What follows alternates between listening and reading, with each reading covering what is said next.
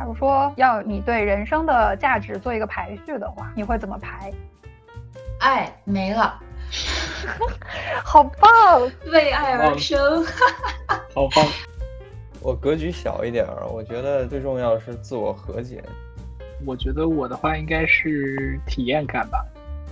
我是在几年前有认真的想过这个问题，我会比较追求自由和勇敢。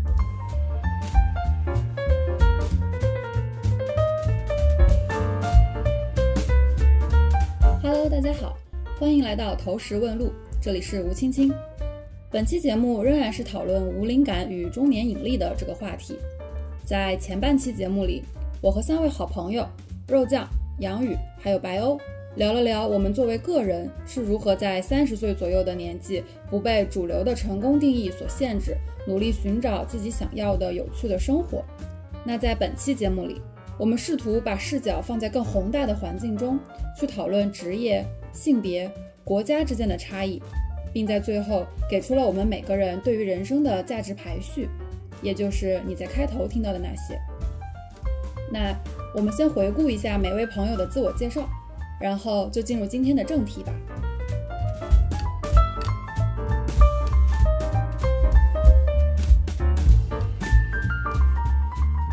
呃，我叫吴青青，今年是二十八岁，就也快三十了。从二十二岁本科毕业就开始在泛互联网领域吧，对，一直工作，然后到今年已经第六年了，就是一个呃十足的社畜吧。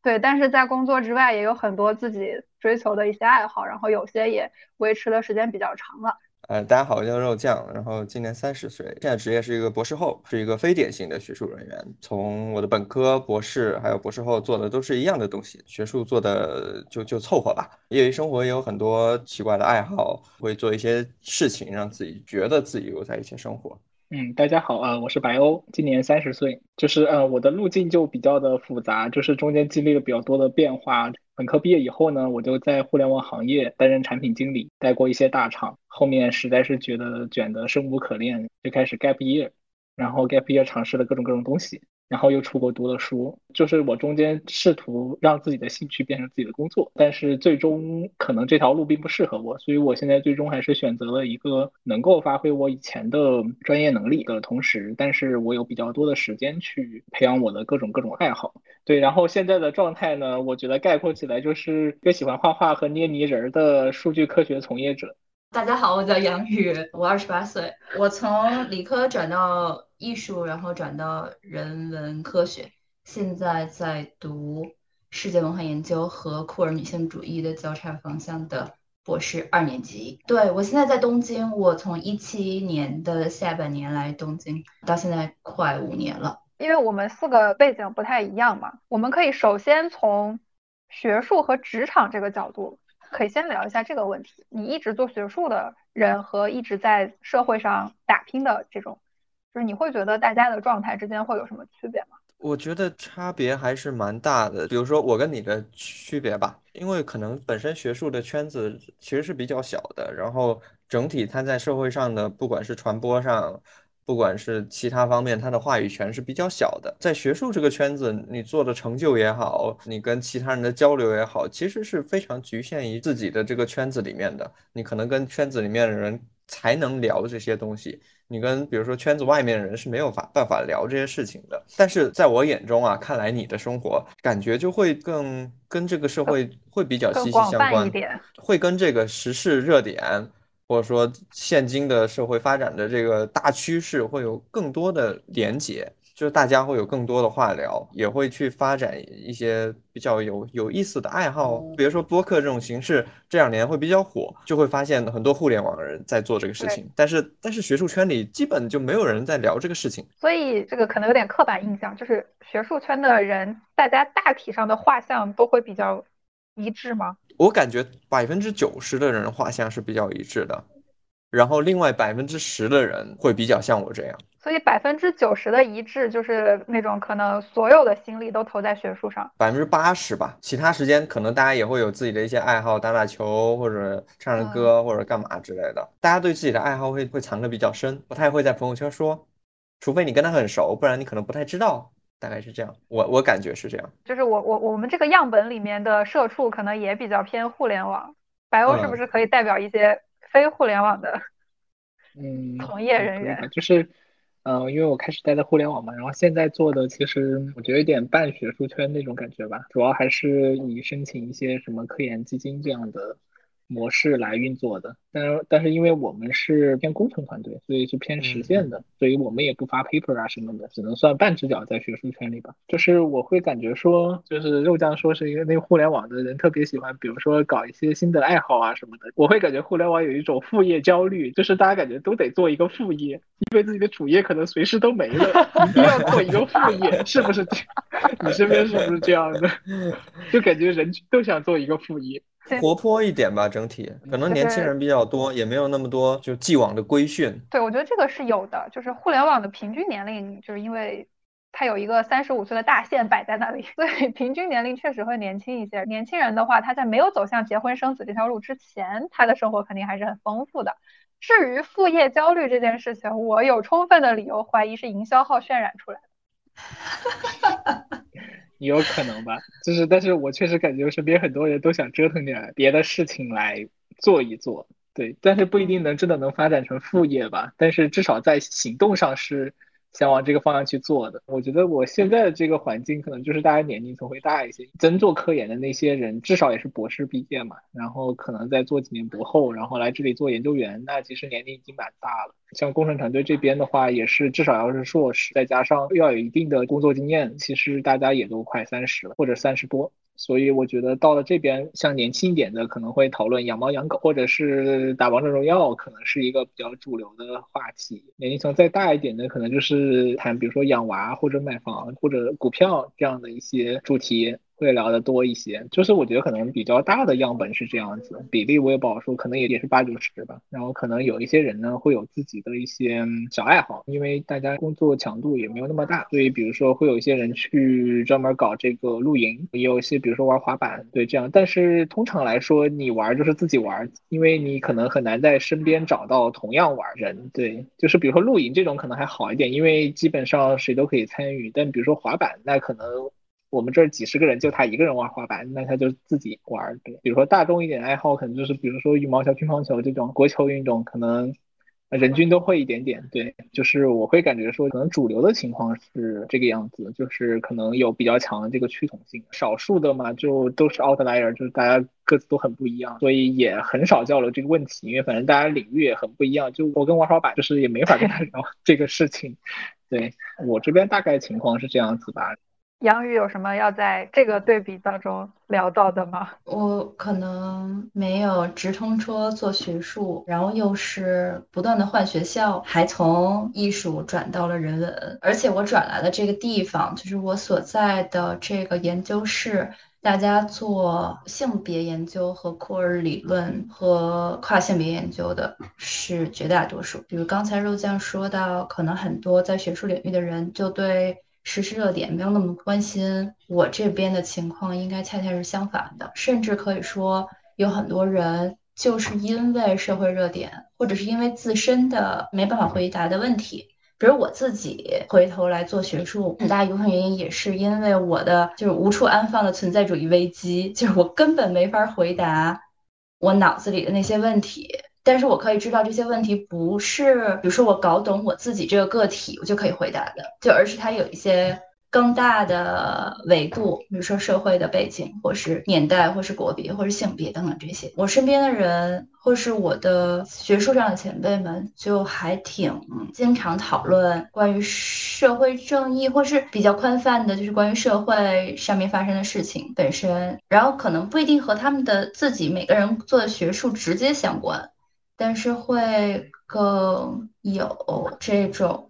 关心吧，就可能会觉得这个有一个什么事儿，大家是可以作为一个松散的群体一起探讨、一起面对的。然后这个我是我觉得在心理健康方面是很有帮助的 一个学术环境。说到学术和工作之间，我其实不是很知道，比如说对深度要求很高，或是说。对技术含量要求很高的这种学术，当然所有的学术你可以说都要求这些层面的精进，但是可能人文社会学科会跟日常生活关系的更紧密一点吧，然后包括跟个人的经验。我刚过来的时候有一个学姐，她是我的相当于我的一带一，然后她就给我介绍说大家都在做什么样的课题，然后呃大家关心的领域是什么。然后那个学姐说一句话让我觉得特别受触动，她说有很多人是认为这个课题有意义才做的，有很多人是。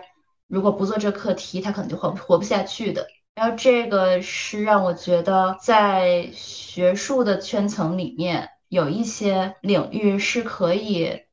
比如说让你的个体的困惑或是焦虑变得有理论支撑，或是有一个群体支撑，所以有一点儿像社会运动的群体一样。就是大家有一个彼此可以分享的一个宽泛的理论基础，然后在这个基础上，通过做学术的方式来互相支撑，这个我觉得还是挺挺厉害的。这种东西的存在，还是在我的现在生活里面占着挺重要的地位。可能是人文跟跟理科的区别，因为我们研究的东西都存在，可能存在几百万年了，就没有这种所谓的跟社会热点能挂钩的这样一种连接。对，就是就是刚刚杨宇讲的时候，我突然想到了项标，就是不知道大家有没有读过一本畅销著作，叫《把自己作为方法》，有所耳闻。项标对，因为太火了。对，因为他是一个会做很多公共表达的一个学者，他会很强调说你。要做的事情是需要立足于你自己的一个小世界，你需要先把你自己所在的这个小世界里发生的事情搞清楚，然后再去呃做一些很很大的、很宏观的一些东西。就是我当时看那本书的时候，他也会提到说，有些学者呢写出来的东西呢，让人乍一听起来这些词好像都很厉害，这些概念好像也很宏大、很艰深。呃，但是你读完了之后，可能没有任何的感触，因为它跟你的小世界之间是有一些割裂感的，就是他讲的事情和你周围发生的事情，你感觉好像并不能连接起来。他自己本人的话，他就会希望去做一些跟这种社会更相关的一些东西，然后他也比较强调说，就每一个人也好，不管你做不做学术，都是要从对自己的世界的体察、了解、认知开始出发去做这样的一些事情。对，所以我刚刚突然想到了这一点。就前面我们提到说，做学术的一群人，可能跟在职场上发展的一群人，可能大家的选择会不太一样。然后接下来的这个问题呢，就是我一直很不知道该怎么去准确的表述，就总觉得会引起性别对立。就是大家会不会觉得女生和男生在同样到这个时间点的时候会有一些不同？我先发表一下我个人的浅见，就是我特别担心，就是会有一种就是自己及世界的这种局限性，因为我。在自己观察到的样本里，会觉得男生普遍到了这个年纪，男性给自己背负的压力会普遍比较大，然后大家就会觉得说，我作为男性，我有必要去承担更多的经济压力。所以我会把更多的精力放在对职业的追求、对薪水的追求和对于买房的这种努力上。但是我可能观察到我身边的一些女性样本，大家可能甚至会更自由的去做一些自己的选择。比如说，在这个年纪没有选择走入婚姻，对于买房这件事情也是，如果我有钱我就买，如果我没钱好像也无所谓。然后可能会更多的去追求自己生活的一些多样性。想问一下，大家会不会有这样的一些感受？我觉得这个就是男女差别，其实是有一点社会规训的残余在里面的。因为，比如说，就结婚也好，或者说干什么事情也好，大家就是第一反应就是，比如说这个就是应该男生来做哪些事情。我觉得这个在大城市可能稍微好一点，但是在小地方，特别是我们那边闽南那边，就是非常正常的，男生不做事这个事情，就会被别人所有的人，不管是男生女生，不管是长辈或者小孩，都会觉得，哎，这个男生好像有点问题。所以它是有一点社会话语在里面的。回到我自己做的科研的话，其实在这这个领域做的比较好的，确实还是男生比较多。然后女生她一旦做的比较好，或者说她做的比较努力，就会被大家拿出来传唱。也不是传唱吧，就是大家聊天，平时聊天的时候聊点学术八卦的时候，会说，哎，谁谁谁，一女的那会儿去哪去那么做做实验，哎，边吐还边做呢，就这个事情就会被拿出来讲。但是，比如说你一个男生边吐边做，大家也就说，哎，他好努力啊，就这样，还是会有一些区别的。就是大家可能并不一定有说性别歧视，但是会有一些刻板的印象在里面。我觉得这个事情很难解决，因为它本身男女本身可能，特别是我们这种需要出野外的地方啊，体质上就是不一样，或者说你要出去，你要去出差，你导师需要担心的事情就是不一样的。我觉得这个事情多这是难免难免的，但也不算太夸张。其他几位朋友呢？白欧觉得呢？就是我感觉这个问题会扯到一些更大的问题。比如说什么就是性别平权之类的啊，因为从我就是观察到样本来说的话，比较多的模式是丈夫呢是全职工作，然后会承担比较大的工作压力，更长的工作时长，然后呢女性来要不就是全职主妇带娃，或者是选择一个比较轻松的工作兼职带娃。这样的一个模式，我觉得就是至少在我身边的样本是比较多，是以这样的形式出现的。就是我觉得为什么会形成这样一个分工呢？比如说在企业里面啊，就是比如说女性生育就是一个挺大的一个雷区吧。就这问题感觉讨论起来就非常的那个，也没有想讨论这么深。就我不对它进行本身讨论吧，我就只说它的现状是在女性，比如说生育，然后休完产假之后，你往往会失去你之前的那个。比较好的工作发展机会，甚至你有可能直接可能失去工作。所以说，在这种情况下，比较多的选择了女性在家去呃带孩子，因为男性是可以持续工作，就是他中间不会中断。就我只是陈述一个现状，现状我觉得这种情况是蛮多的。就是我想提这个问题的是在于说，这跟我就是可能在芬兰看到的情况是完全不太一样的，因为在芬兰的话，奶爸是挺多的一个哦。情况对，就他们有很多的奶爸，他们选择女性去工作，男性全职带娃。他们本身的在制度上也是说男女的休的产假时间是相同的，对他们有相同长的产假，而且都很长，所以是其实是夫妻共同抚养一个孩子，是这样的一个模式。就具体的我也不是那么的清楚，但北欧就在平权这一块做的是蛮好的，所以说他就让普通人就是。两个夫妻这样的一个组合，他有更多的选择空间。他可能既可以选择男性主要工作，女性主要家庭，或者女性主要工作，男性主要家庭，或者两人都呃一人一半，因为他们的工作压力也不大。所以就是我觉得他们在选择空间上会可能比国内要多，我觉得可能会导致他们的这个这个情况会有所不同。我会感觉说我自己身边的样本上，男性会承担可能更多的这种选择，这种在职场上打拼，就是可能更多精力投入到职场上这样的一个路径选择，我觉得是有一些现实的因素考虑的。就像我刚刚说的，比如说你们俩作为两个人一个共同体。你们本身能做的选择空间就不多，尤其比如说在大城市，你本身的这个经济压力就是比较大的，就是可能得有一方是承担比较大的一个工作时长，然后完全没有办法就是育儿。就像我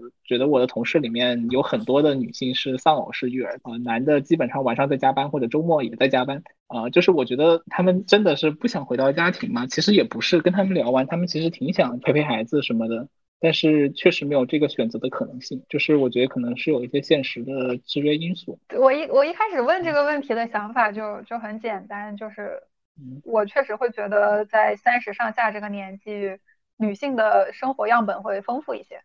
就包括我找到几位男性有趣候选人的过程也是 千挑万选吧，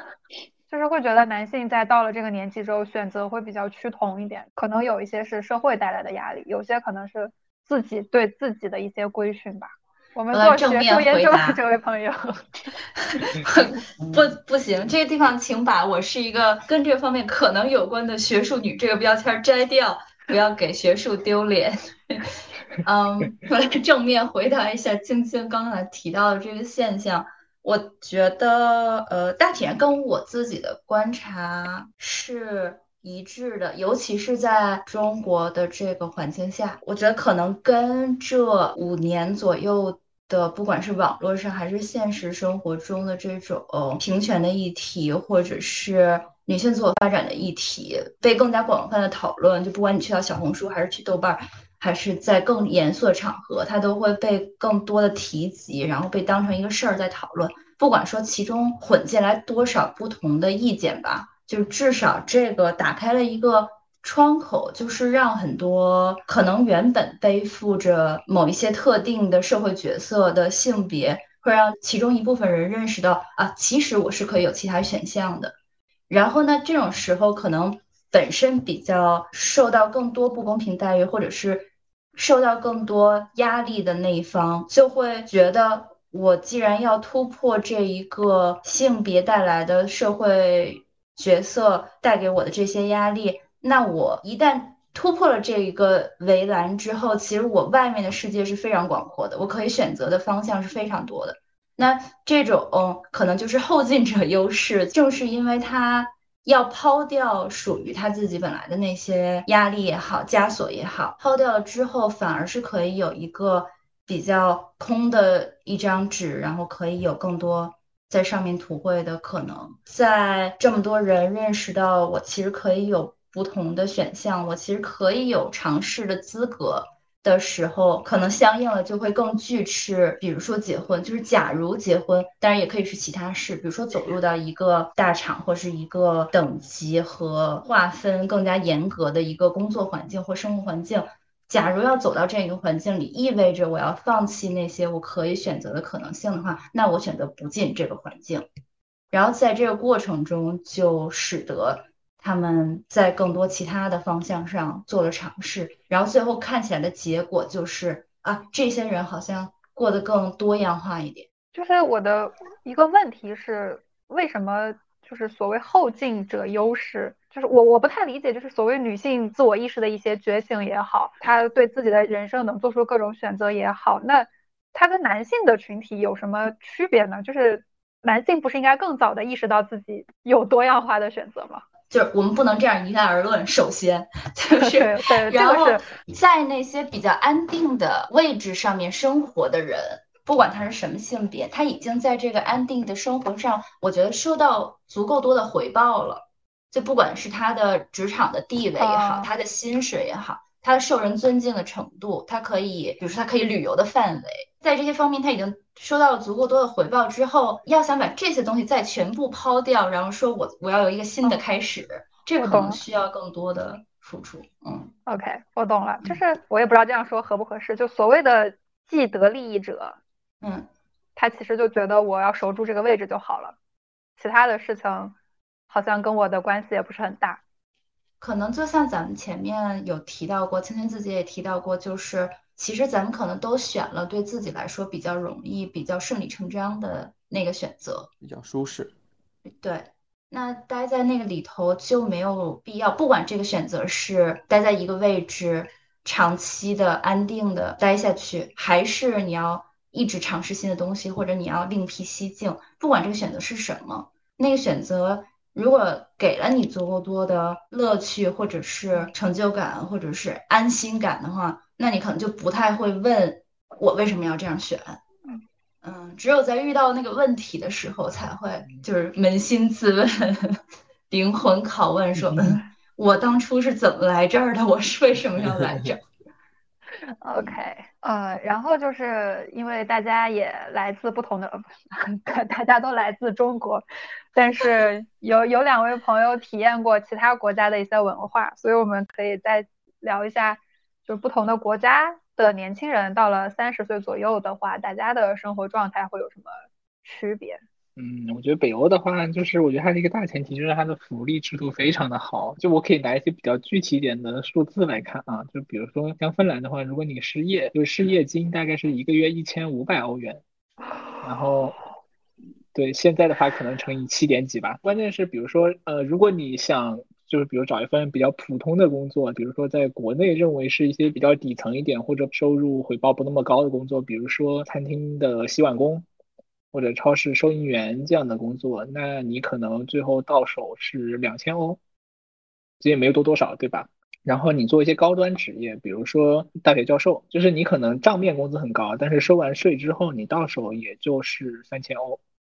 所以它整个社会的贫富差距是蛮小的，就是大家其实大部分人都差不多，你做什么工作都差不多。那其实，在排除了这个因素的影响之外，那你选择职业多半来说都是自己，至少也是自己想做的吧。你你如果不想做，你不如躺平，对吧？你不如直接选择失业，啊，哪怕是一个比如说收银员或者是一个公交司机，那你至少也是从这个当中你能够获得一些物质之外对你的回报，比如说你觉得你对社会做了一个贡献，或者你需要这么一个。跟人去打交道的这么一个机会等等。你总之是在这个物质回报之外，有一些精神方面的你认可的价值存在。可能我觉得这第一点吧，就我觉得他们的职业选择上是蛮多元的，然后再加上就是他们的教育也比较宽松嘛，呃，理论上他们比如说如果是本硕连读的话，就是是缩短到五年，就只有五年，但是实际上读个七八年的，就是本地人啊，读个七八年才毕业的非常多，呃，原因就在于本本身他们教育免费嘛，就是他们就只剩一个毕业论文，但是中间会停留很长的一个学生状态。然后在这个状态下，他们可以做各种尝试，比如说做不同的实习，尝试不同的工作，出去旅旅游，就是看看世界，然后或者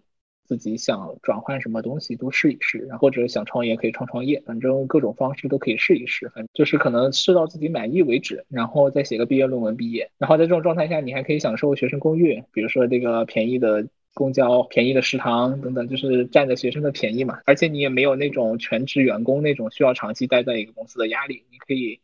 比如几个月换个地方试一试，然后直到找到你觉得自己想长期留下来了，然后再留下来。这方面是我觉得可能就是在物质方面特别的宽松，会导致的一个选择，就是自由度非常高，做什么都可以。就我觉得他们其实没有这种很强烈的什么三十岁不三十岁的问题，因为你想，如果你十八岁去读，你读个七八年出来，也都快差不多了。再加上他们也有很多那种，比如说中年，甚至是我甚至见过什么五六十岁，然后又来读书的，就是看，比如说看到有老太太来跟我们一起读。就这种情况都蛮多的，我觉得他们没有国内这种像这种人生标准指南一样的东西。比如说你就是应该，比如说前面就是读一直读到高中，然后考个好大学，大学之后呢，可能就找个好工作，然后比如说三十岁左右，然后成家立业买房，然后生子，就是这么一套呃流程，在他们那边就是这东西是没有的。我觉得他们整个价值观是挺多元的，就是你可以做任何的选择。都没有关系，就像我刚刚说，奶爸也挺多的，他们也没有人在意你是奶爸还是还是母亲奶带，都无所谓。嗯，这是可能就是我觉得三不三十的，就是感觉不到，就是这个东西是直接无感的，也没有三十这个东西，你可能甚至都看不出来他们是不是三十，他有可能完全做的是非常不着调的事情，也有可能对，就完全没有这种这样的一个束缚的东西。就像比如说国内，我觉得可能就是快到三十左右，你就开始有一些，比如说这种很现实的问题，开始构成这个中年引力的一部分。那在他们那边其实也并不是一个问题。首先，他们结婚这件事情也不一定要领证嘛，就是同居也是一样的，就是法律也是认可的。那结婚这个事情有那么重要吗？其次是买房，我觉得他们那边就是这方面是真的没有什么。就我觉得他们的梦想不是买一个大 house，他们梦想是我能够在森林里面买一个小屋，我们夏夏天可以去那里度假。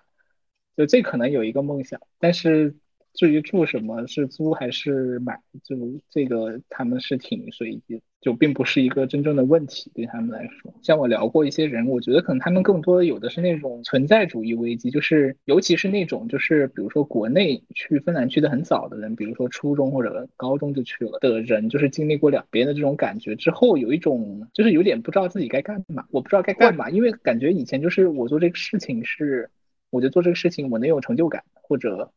我能比别人强，或者我能在这个事情上得到。呃，很量化的这个回报，比如说我努力了，我下一个阶段会得到更多。但是在这里，你多努力可能都差不多，就是因为你的工资天花板和下限都在那里画着了，就是你可能非常努力也也也那样，就是感觉有一种有些挺迷茫的，或者挺虚无的，就是感觉好像也没什么想做的，或者也没有什么能激励他去做的，就是有这样的一些情况。存在就是感觉跟国内还是蛮不一样的。就就我听到一半的时候，我就心里开始想这个问题了。就是当你的选择变得非常多元的时候，其实人是有很大概率陷入迷茫的，因为你做什么选择差不太多。就是你有可能尝试过很多选择之后，也不见得能找到你愿意为之付出一生的这种事情。那继续尝试喽。对对，所以我就想说，那有可能就是一直在做不同的事情，然后一直在就是不断的尝试。墓志铭上就写这个人尝试了一生。也是个不错的生活嘛。对，也是个不错的生活。日本的情况在福利国家这方面，当然全世界没有比得上北欧更福利更好的国家了，程度肯定比不上，比如芬兰或其他北欧国家，但是整体的这个呃社会发展的，至少当代的社会发展的宗旨就是要有一个福利国家的标准或者是基调，就是基本上把白欧刚刚讲到的芬兰的情况稍微弱化一点儿，把福利都整体拉下来一点儿。对，基本上就可以描述日本的情况。我觉得，那刚才提到的福利的部分，就是经济基础的部分，然后包括整体的文化基调，就是可能有一些人的父母他就没有很着调，按照我们常规的定义的话，那他们当然也不会要求他们的孩子着调。在整体社会的范围内的这种文化上的基调，我觉得也挺影响，就是当代年轻人的选择的。日本的情况的话，八十年代有泡沫，那个时候整个日本特别富，那个时候的很多年轻人真的有很多很多选择，他们就玩了很多，他们就真的尝试了很多，玩了很多。那那些人的孩子们，也就是现在的年轻人们，他们就不太就是所谓的宽松世代，就是不太会承受所谓的那种人生的压力，然后他们的父母也不会给他们这样的期待。反而会觉得说你想尝试什么你就自己试试呗，反正我也不会管你的，试不好了也不要来找我。就有可能有这样的背景在，再加上就是所谓的原子化社会，就大家不太会攀比，你的父母不会告诉你邻居家的孩子怎么样了，或者当他们告诉你的时候，这就是一个单纯的不带有任何价值判断的信息传达和共享，他没有说别人家的孩子那样，你为什么还不那样，或者你为什么还是这样。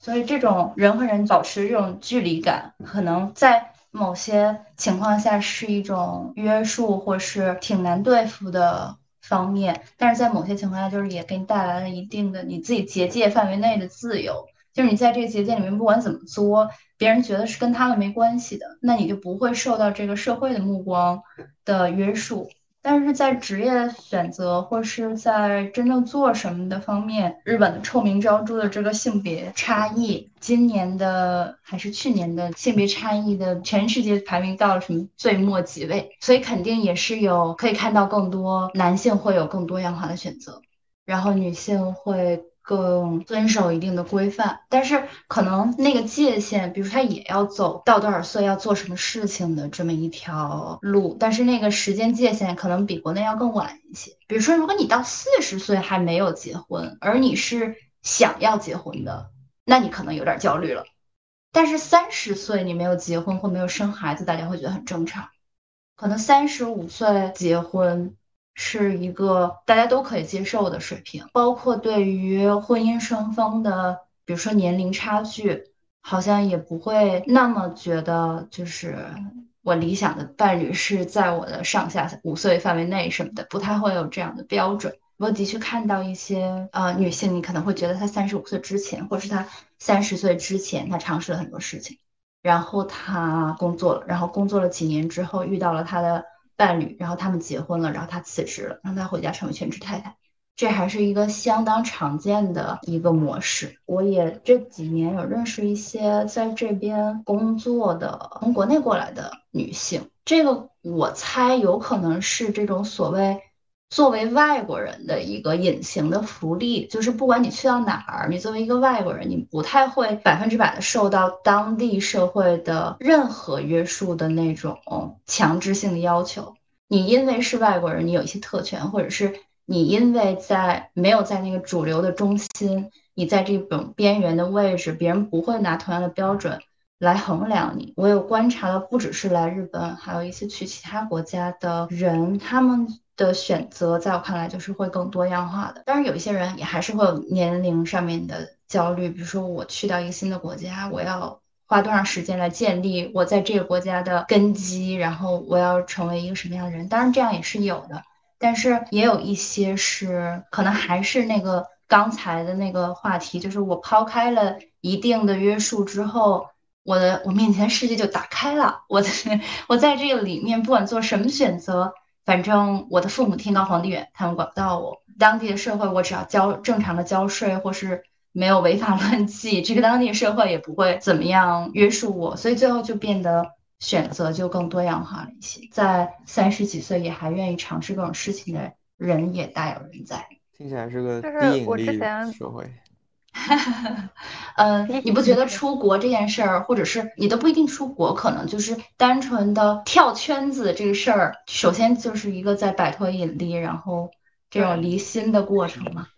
我在想问一个问题，就是日本最近被大家讨论比较多的不是低欲望社会嘛？这个其实也是因为，比如说福利国家为你兜底，然后你的选择不受限制之后，就会有很多的人，比如说陷入存在主义危机之后，就选择了彻底的躺平，然后彻底的失去对一些世俗追求的一些欲望。但这个不会发展成一个社会问题吗？只要愿意干活的人还在干活就可以了吧？就我们不要要求所有人都产出和做出贡献，就只要愿意贡献人去贡献。我为什么会想到这个问题？是因为前段时间读了一本书，叫做《做二休五》，什么什么都市生存法则，大大概是这个意思。就是那个里面就是一本从头到尾都向你展现日本低欲望社会的一个面貌，就是因为他只想要每周工作两天，休息五天，所以他就没有什么很强烈的欲望。就是杨宇也提到了，那我吃饭可能就是很简单的饭，甚至于可能邻居家的菜地里种了一些新鲜的蔬菜，我从他那里摘一点过来，也就构成了我这段时间的食物。然后甚至于没有什么社交的需求，所以我也不需要花钱去打扮自己。甚至于他这个人他都不用智能手机的，所以我当时看到这个的时候，我就在想说，想到了“低欲望社会”这个词吧。嗯，这边不用智能手机的人还挺多的。嗯，真的吗？对哦对对，不用还挺多的。有一次好像有一个我认识的人，大概我可以叫他前辈的一个比我年长稍微那么几岁的，嗯，我不记得他是学纯艺术还是策展还是什么，反正相关领域的，他就表示说他不用智能手机，所以有事一定要给他打电话。然后当时我还觉得，嗯，这有点过分吧，就是毕竟就是比如说你的你的工作，其实很多时候会要求你你要了解呃社交媒体上的动态啊或什么的，但他就表示说啊我不用，给我打电话就好。好嗯酷啊！但是会给人带来很多麻烦呀、我又不想给你打电话，我只想给你发消息。发短信应该可以吧？发短信可以，对，发短信，可是发短信要花钱的呀。如果是那个社交媒体的话，就不需要花钱，打电话也要花钱吧？打电话也要花钱，花对，钱所以就不想打了。对不想 啊。有一些人是就是甚至不想要和人有语言上的沟通，交流，对嗯对嗯对，对。嗯，但是不过说到低欲望社会，可能这边，比如说日本，虽然它地没有很大，但是它老龄化很严重，所以老龄化严重的反面就是对于年轻人来说，一部分年轻人承担着更多的这种要养这个社会的压力，另外一部分年轻人就其实有了更多选择的可能，比如说那些乡村里面只有老年人生活，然后他们在逐渐的老去，谁来照顾那片地，谁来照顾那些房子？那这些其实不会给你带来特别多的经济上的回报，或者是，呃，假如你有一个宏伟的理想或者什么的，但是这些可能性的存在本本身可能也让一部分年轻人觉得啊，其实我可以去到乡村里，其实我可以去到一个寺庙里去料理很日常的生活，然后这个生活的方式也是一个呃没有任何问题的方式。其实，在大城市，比如说我在的东京，它有各种嗯可以让你隐匿的角落，然后你在里面隐匿着，不会被人当面指出，或者不会被官方媒体或是主流媒体当面指出你这样做有什么问题，一直隐匿下去也不失为一种选择。嗯、如果你不想付出，你就不要消耗，那你你自己就收支平衡就很很合理。对，就是做二休五的那本书的作者，就是在东京周边的一个地方租了一个比较便宜的房子，然后没有任何人来打扰他。他用 是他用手他用手机的唯一的目的就是，因为他毕竟还要工作两天，为了和工作的场合去交流。然后在他找到这份工作之前，他都是靠收音机的，就靠收音机去跟这个社会产生一些联系。嗯，我当时看的时候就觉得，哇，这真的是我们的同龄人吗？这边也有很多很拼的人，然后包括西装革履，要承受非常非常大的精神压力，那种职场的阶级啊、等级关系啊什么的。不过也有人就是觉得啊，这些我都不要了，然后我要去到一个地方自己发电、自己种菜，帮邻居做一些事，然后换像刚刚芊芊说的，换一些蔬菜水果自己吃一吃就可以了。主流的这种嗯娱乐媒体是常常会报道这样的例子的，他们不是每次那个。电视节目都会有一些艺人做嘉宾评论，就是他们报道的事件的内容嘛。然后那些艺人就，当然你无法分辨他是真的假的，但是他会赞美，比如说其中的一些设计的巧思，他为了要节省，他做了哪些努力，或者他自己种了什么样的东西，他要为这个付出多少辛苦什么的。然后包括他多么能够自给自足，不需要外界的太多的支援。那些艺人是真的。就是会哇，好厉害什么的，就不太会有，不太会抱着批判的眼光说你怎么可以这样，比如说你不负责任或者什么的，不太有这样的论调，所以可能大家就不太会觉得这个事儿是错的，或者这个事儿是一个不合理的选择。确实，我觉得可能是国内的社交媒体本身是一个比较封闭的所谓信息茧房吧，就是处在这个圈子里的人，大家都会被这些营销号的风向去引导，比如说鼓吹什么的。财务自由、早日退休这种，很难不相信它是一些营销号的流量阴谋。就是我觉得，虽然也没有那么极端到那种低欲望社会那种程度吧，但是我觉得适当的降低自己的欲望，能让自己的心灵更加的自由。就是是，就是所谓就是比如说社会给你的那些规训，比如说你应该有这个，应该有那个，比如你这个时间应该做这个做那个，我觉得。只要想清楚，我没有这个东西，它能怎么样呢？那我可以接受这个情况。那我觉得这个东西对我来说，它就没那么重要。如果有，当然好；但如果这个东西对我来说负担过大，那我可以选择不要，我可以选择没有。我觉得在这种情况下，其实这些东西是没有办法真正束缚。就是我觉得适当的低欲望是蛮有用的。就是我觉得总有选择的嘛，你大不了这些东西都不要，跑到山里躲起来。或者跑到一个异国他乡开个小餐馆，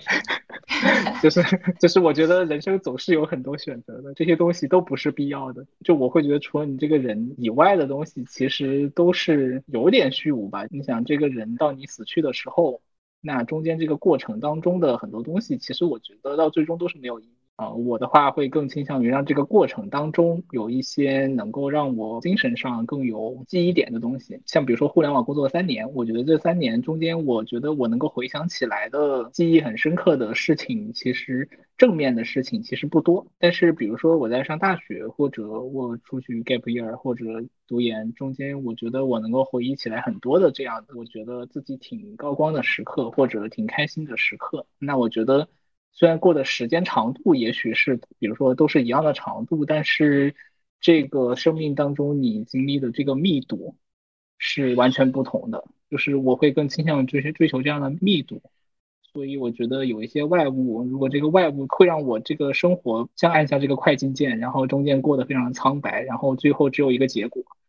那我会觉得我其实是有点白过了，对，所以我就现在会比较不倾向于就是基于某一个结果去做很多很多的事情，就是只是为了那个结果，是我现在可能更在意过程，就这过程本身就可以让我的人生变得比较精彩。那我会选择在这种事情上多做投入，结果嘛就有当然好，我觉得实在没有，我觉得我也可以接受，就是我已经想清楚可能最差的情况，对我觉得就把这个可能比如说外界或者比如说这种营销号给你的各种构建出来的欲望或者构建出来的一些目标都全部解构掉了，就是这就是我的躺平想法，也是有一点顺着白欧说的这个，我在大家聊到一半的时候，其实突然就有一个问题想要问一下各位，虽然这个问题可能比较大。就是假如说要你对人生的价值做一个排序的话，你会怎么排？没有任何限制，就不管说你是用一个形容词，或者用一个名词，或者是用一些动词，whatever。就因为我们前面也也聊了很多所谓的一些主流的东西和我们所谓的一些非主流的一些选择，但这个其实都是基于我们内心对对价值的一些认同去做的这些事情。所以就是突然想要问一下大家，爱没了。好棒！为爱而生，好棒。嗯，我我是觉得，就是不光是恋爱或者什么，友情也非常重要。就我之所以有必要在这个世界上存在，是因为我跟其他人有这些连接。然后如果我消失了，这些有我有关于我的记忆的人，他们会难过。这是我唯一没有消失的理由。我觉得，就是，然后我既然在这个世界上了。那就是能不能，比如说满足一下自己的求知欲，然后做一些想做的事儿什么？但这些都是次要，就首先我要存在，我存在的理由是因为爱。喜欢这个答案。指数真的应该有奖赏，太强了，真的很优秀。我我格局小一点儿，我觉得最重要是自我和解。有多少钱办多少事儿，我能在工作中，或者说我能在平时的愿意花的精力里面。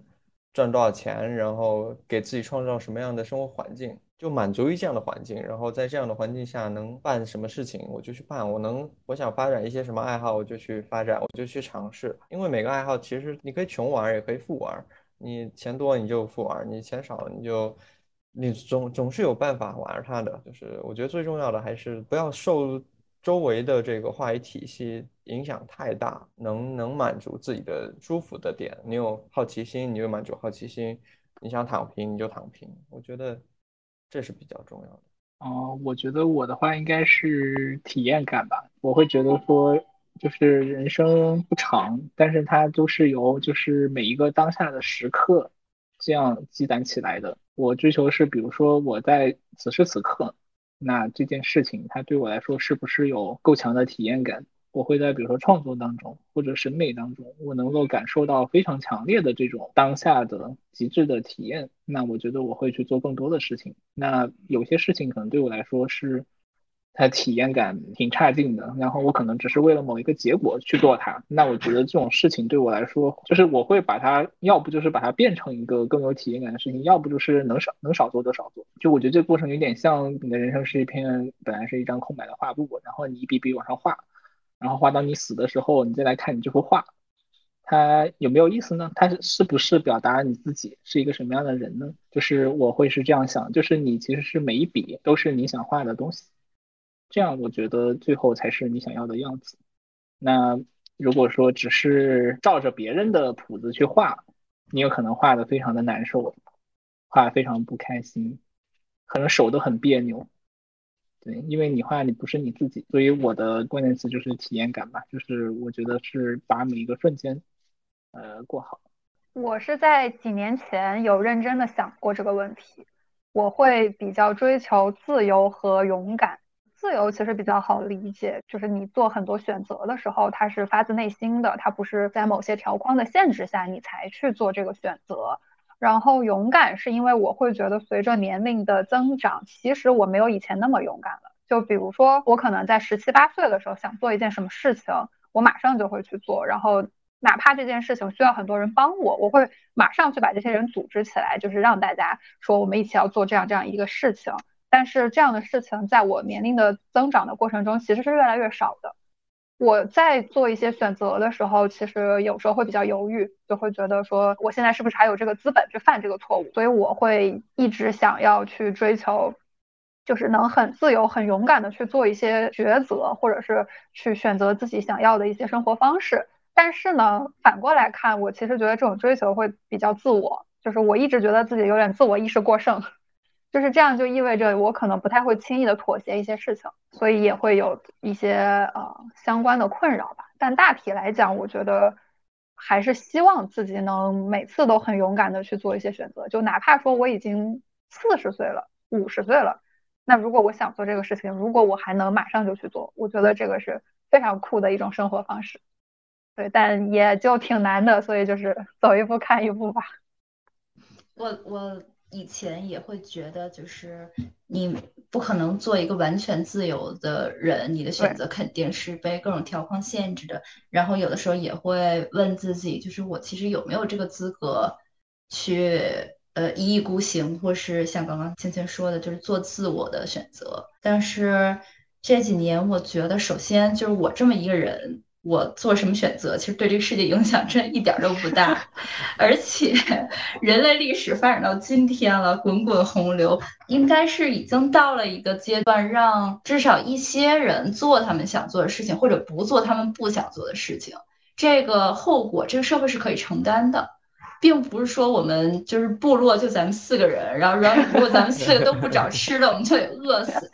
不是那样的年代，也不是那样的社会环境了。然后这个可能我心里会对应着一些，比如说来自社会或是来自家长的质疑，就是你为什么不好好工作，或者你为什么不做一个有更对人类创造有有意义的，或者你为什么不生孩子？如果大家都像你一样不生孩子，那这个世界不就毁灭了吗？那我觉得，就是一开始我也会觉得啊，我做了和其他人没做的呃不一样的决定，或者是我没有做其他人都做的事情，我是不是愧对了我所接受的这些给予？我是不是其实在窃取这个社会给我提供了很多资源，而没有相应的回报？但其实经过长期的思想斗争 和自我教育，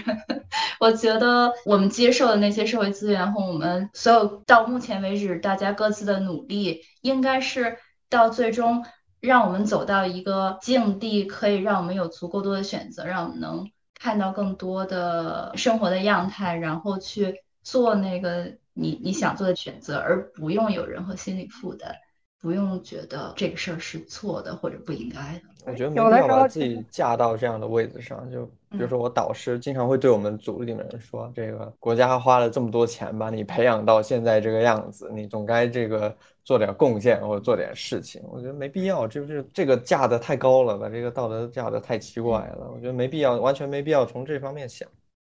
同样的话会从我父母的嘴里说出来，你再感受一下。我我父母也是这样的，他们就觉得如果所有的年轻人都像我这样想干什么干什么，想不结婚就不结婚，想不生孩子就不生孩子，中国哪里有未来？对，没没必要。对啊，过好自己小日子就已经是对这个社会非常大的贡献。就是从这个角度来说，就是刚才大家讲的自己的人生中最重要的东西，或者是对不同东西的排序，我觉得都是。可以放在同一个脉络里面串联起来的。本本群的四位朋友们还是非常勇敢的，做出了自己的人生选择的。嗯，而且在自己的能做的范围内，想做什么就做什么，有多大的能力就干多大的事儿。我觉得最最后其实要说明的一点就是，虽然我们讨论了很多自己的选择，但是我们其实也没有说其他人的选择就有什么问题。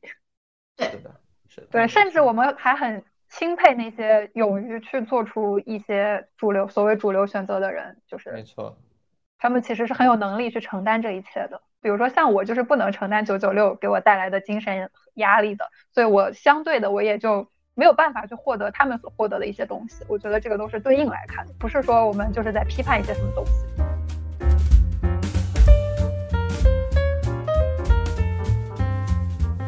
好的，那本期节目就先到这里，感谢大家的收听，